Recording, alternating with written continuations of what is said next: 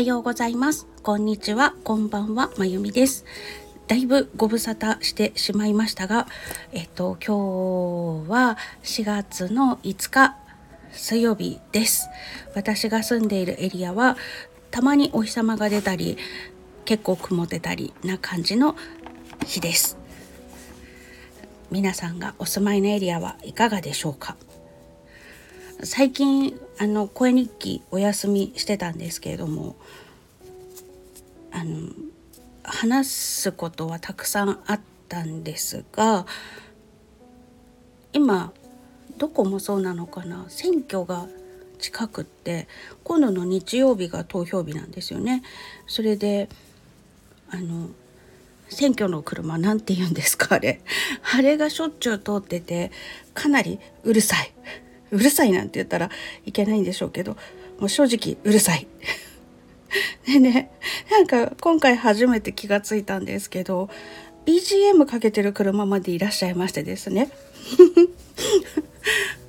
あの誰が候補者なのか名前聞こえないぐらい BGM 大きくて倍うるさいんですけれどもあの曲の方が気になっちゃって それでえっとえっとっていう。そんな感じだったのでまあこの選挙の車が走っている時は収録はやめとこうと思ってずっとお休みをしておりました。で今日はなんか朝は来てたんですけれども静かになったのでお昼休みに収録してみております。皆さんがお住まいのエリアはいかがですか？選挙うるさかったりしますか？うるさいって言っちゃいけないんでしょうけれどもまあ正直うるさいなって思ってます。国民としてそんなこと思ってはいけないのかもしれないんですけどね。でもそれがまあ嘘偽りのない私の本音っていう感じです。でえっ、ー、とこのずっとお休みをしていた間どんな感じで生活をしていたかなんですけれどもまあ相変わらずバタバタバタバタしながら新しい仕事のことをやってみたりとかそれから会社の方がねおかげさまで無事決算が終わりまして昨日会社行く日だったので行ってきたら決算書が来てました。はあ、終わったんだってちょっとほっとしました。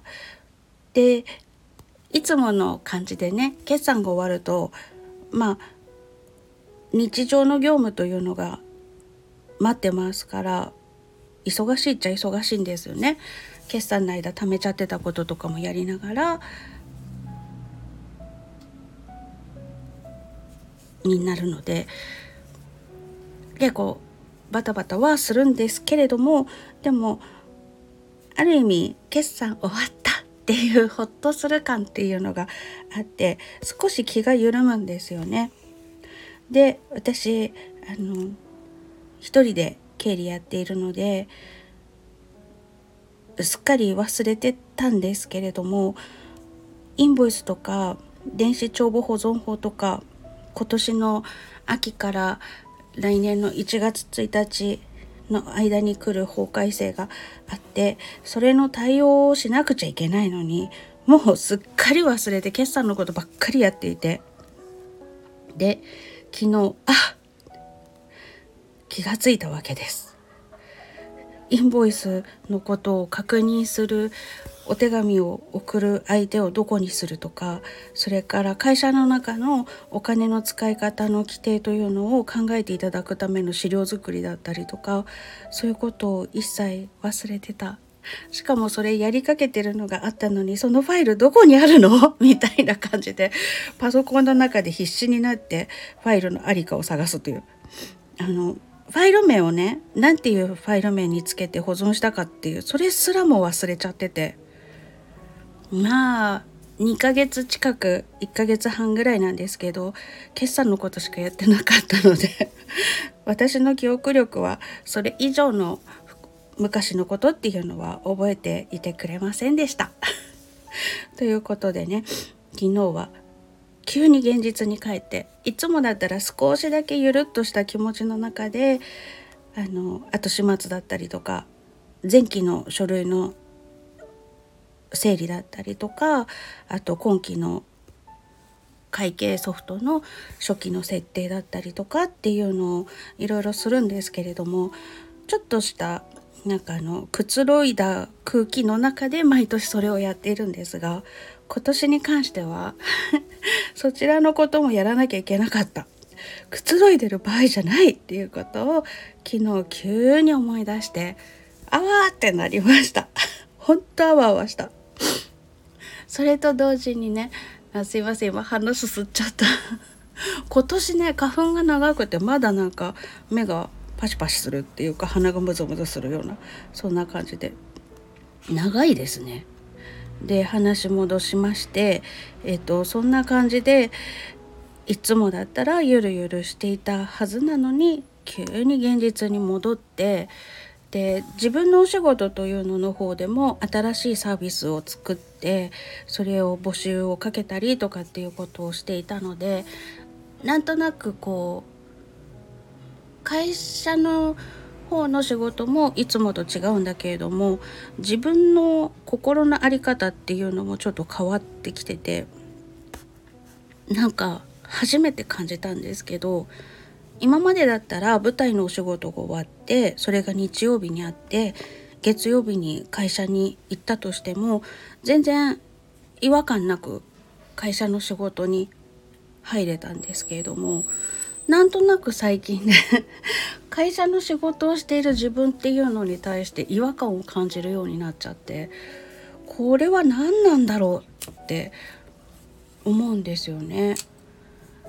なんかここ半月くらい？1ヶ月は経ってないと思うんですけれどもなんとなくあの会社の仕事をしている自分というのがうまく飲み込めないような感じがあって不思議だなって思ってます。前は何で何も感じてなかったんだろう。それは なんか不思議だなと思うんですけどなんだか今は会社に行っても居心地が悪い居心地なのかな？なんかここなのかな？っていうようなよくわからない今まで感じたことのないような感覚があってな何なんだろう？って思ってます。もしかしたら自分が仕事を始めたことによってこう気持ちの在りかが変わってきてで自分のここにいようと決めている場所と今自分が実際にいる場所っていうのの違いで違和感を感じてるのかなとも思うんですが今まで感じたことのない感覚なのでこれは一体何なんだろうと思っているところです。そういうのありますか？私はちょっとこの感覚は初めてのことなのでびっくりしています。うんなんなんでしょうね。すごい不思議な感覚です。そしてあと音楽教室の方のお仕事なんですけれども4月になって新しく子どもの生徒さんが増えました。で今までね私の生徒さんたちって親御さん含め あの大人の方もそうなんですけど大人の生徒さんもねそうなんですけどそんなにあの頑張ってやるっていうよりも楽しくできればそれでいいよっていう生徒さんたちだったんですね。なんですけどあの新しく入っていらしたお子さんのお母様がとても教育熱心な方であの2日の日曜日のレッスンが初めてだったんですけれども初めてのレッスンで初めて音楽を習いに来るのでドレミファソとかそういうことも教えるんですね。あと体を動かす。肩を動かすとか膝を動かすとか指を動かす足首を動かす膝を動かすっていうそういう体の関節を動かすっていうことそれから胴の音符とあとどの鍵盤っていうのを教えるとかあとリズムですね。四分音符拍が1 2拍目が2とかみたいなそういうことをやったりとかするんですけれどもお母様ちょっともどかしかったみたいで 初レッスン終わった後にボソッと「ドレミも分かんないのか」っておっしゃってて「怖っ」っ てちょっと思ったんですがあのすっごく熱心な方で「宿題ないですか?」って言われてでもまだそういう状態なので宿題って言ってもやってもらうことないんだけどなって、まあ、とりあえずあの体を動かすことを覚えてきてもらいたいなっていうのがあるのであの指をぐるぐる回すとかね手の関節をとにかく柔らかくするようなこととかっていうのをやってもらいたいなって言ったんですけどそれではなんか満足しなかったみたいなのでじゃああの事務所の方に音符カードあると思うのでそれ取り寄せて次回のレッスンの時にお渡ししてお家で音符を読める練習をしてきてもらうにしましょうかって言ったら「是非お願いします」って言われてで音符カードを取り寄せてでそれの使い方をうんと再来週のレッスンなんですけれどもレッスンの時に教えるっていう感じで。とね今年5歳になる子なんですけど5歳児が今年5歳になる子が、えーと、去年の秋口ぐらいから通ってきてくれる子が1人とあとその4月から来てくれる子で2人いるんですけれどももう本当性格も正反対だし面白いです。まあそっちの秋から来てくれている子のお母さんの方もお家でうまく練習させられないっていうことに対してあの申し訳なさだったりとか不甲斐なさだったりとかを感じてるみたいなんですね。でも、うんまあ、初めてのお子さんだしどうしたらいいかっていうのもみんな周りの大人も手探りだしお子さんもどうしたらいいのかっていうのを一生懸命考えながら生きてるんだからあいいんじゃないですか？って 言ったんですね。5歳ぐらいの子供だったらやりたいことっていうのが移り変わりが早いのも当たり前のことだし集中力が続かないって40分集中できないなんて当たり前のことです大人だってそんなあの難しいことで私たちはねピアノの練習とか始めると3時間ぐらいぼっとしてやっちゃったりとかするんですけどでもなかなかそういう持久走的な状況の集中力っていうのはないのが普通でうちの夫なんかはそんなに集中できるっていうのは集中してないってことなんだよとかって 言ってくるんですよ。あの人間の集中力は20分持たないもんなんだって。で私からするといや別に1時間ぐらい普通に持つけどねって。思ってて。かっこピアノの練習してる時限定なんですけどね。あのピアノ弾いてれば1時間とか2時間普通なんですけどな何なんだろうこれはって思いながら彼の話を聞いてるんですけど大人だってそうなんだから小さい子供がそんな40分集中できないからうちの子ダメだわなんてそんなことはないですよっていうお話をしたりとかして。であの保育園の先生はね合奏とかさせる時にうまく毎日コツコツと練習させることができるんでも自分はできないって言ってそこでなんかちょっとへこんでたのでいやだって保育士さんたちっていうのはもうお仕事として何十人もの子供をね毎年毎年見てるわけでベテランじゃないですか。ね、そのお母さんにとっては1人目の子供で初めての子育てでそんなにねプロでやってる人みたいにうまくいくわけないでしょ？っていうようなそんなお話をしたりとかしてたんですけど、まあ、そういうお母さんと教育熱心でちょっと怖いお母さんとっていうので親御さんの対比も面白いしなかなかちっちゃい子の生徒さん増えたらそれなりにいろんな意味で面白いことが出てくるなあなんて感じた日曜日でした。うん、すごく勉強になりますね。ありがたいことだと思います。そして合間でそのあなたのためだけのオーダーメイドコンサートしますっていうのの、えっと、モニターさんお申し込みいただいてた方のコンサートを一件やらせていただいてツイッターではお知り合いだったんですけれども、えっと、お話をするのは初めてだったので、ま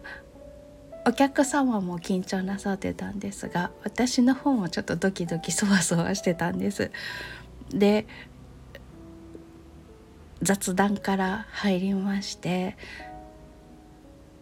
共通の話題というのもあったのでそこに助けられたりとかもしながら時間を過ごしてで聞いていただいて最後にとてもありがたいお言葉をいただいて終わりになりまして。まあ、私人と話すのとかすごく苦手なのでそんな私が誰かとお話をしてその印象から演奏会の曲を決めてあなたのためだけに音楽を演奏しますよっていうのをやって務まるのかしらって自分でそれがやりたいと思ったくせに 私にできるかしらなんて思ってたんですけど、まあ、体験してくださった方のおかげでやっていけるかもしれないって まだあの全然知らない人とはやったことがないのでそこはわからないんですけどでもこうやって経験を積み重ねていけばお申し込みいただくまで名前すら知らなかったような人とでもやっていくことができるかもしれないって思ったりとかもしました。そのことでもねあのオンライン上のコンサートなので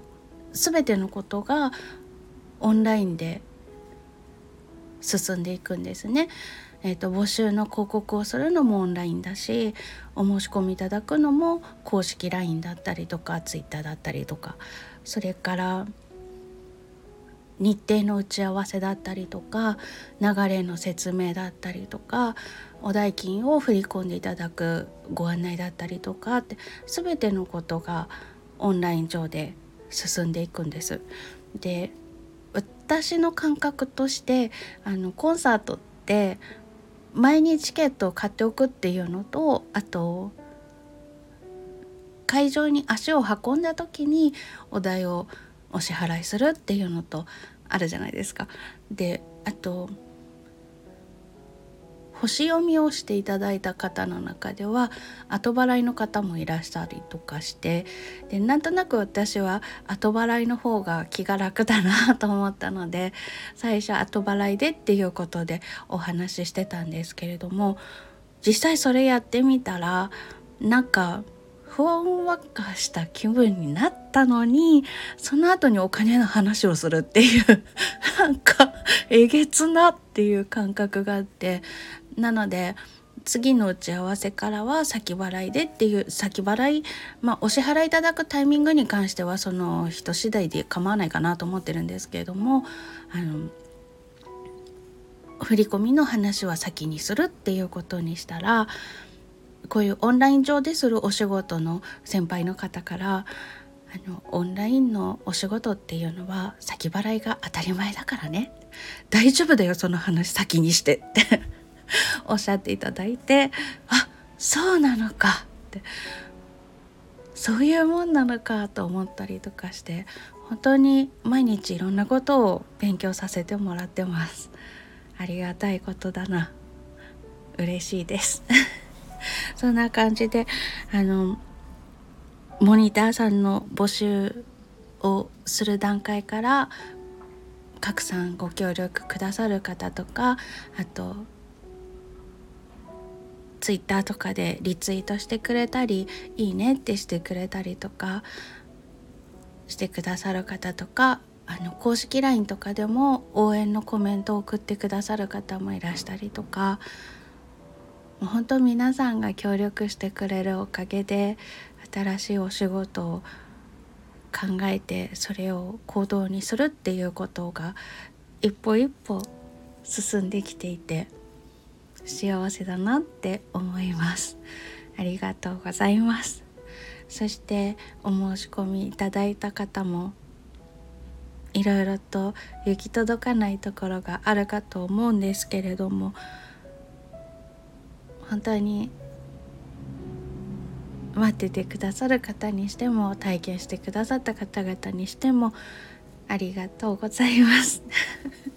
今ちょっとイントネーションがおかしくなっちゃった。今ね少し泣きそうになってるんです。もうほんと緊張して緊張して。うん。去年の9月に楽曲配信を初めてした時もものすごく緊張して。で3月21日にアルバム出した時もすっごく緊張して。今ほんとなんか泣きそうで鼻がむずってしたので ちょっと一回止めてしまいましたが本当にあの何かをチャレンジするってすごく怖いことばっかりで緊張の連続でもう半年ぐらい楽曲も配信してるのに毎回出すたんびに緊張するし怖いしっていう感じなんですけどでも一緒に頑張ってる。まあ同じことを一緒にやってるわけじゃないんですけれどもそれぞれのことをそれぞれが頑張ってるっていうのを見守れる応援し合える相手がいるっていうこととか協力してくれる人がいるっていうことで本当に今幸せだなって思います。そういう応援してくれる人がいるからこそ怖いけどやってみようって思えるのでとってもとっても心強いなとひしひしと感じてます。ということで今日はあの久々の声日記だったんですけれどもいついつ何をしてましたっていう話より今私の周りにあるいろんなことに関して感謝してますっていうことをお伝えしたいなと思ってお話ししました。長くなってしまいましたが最後まで聞いてくださってありがとうございます。またねこの自分が考えてみた仕事これを考えた理由というのもいろいろあるのでそれはまた次回お話ししようと思うんですがそこから派生するまた新しいこととかもひらめいてたりとかはするのでそれをまたやってみる時にはまた恐怖感に襲われると思うんですけどそれでもやってみたいと思ったことだからまあ大やけどしない程度の範囲の中でではありますけれども臆することなくやっていきたいなと思います。はい。本当にいつもありがとうございます。今日はもうあと午後だけですね。お昼の収録になりましたので素敵な午後をお過ごしください。それではまた。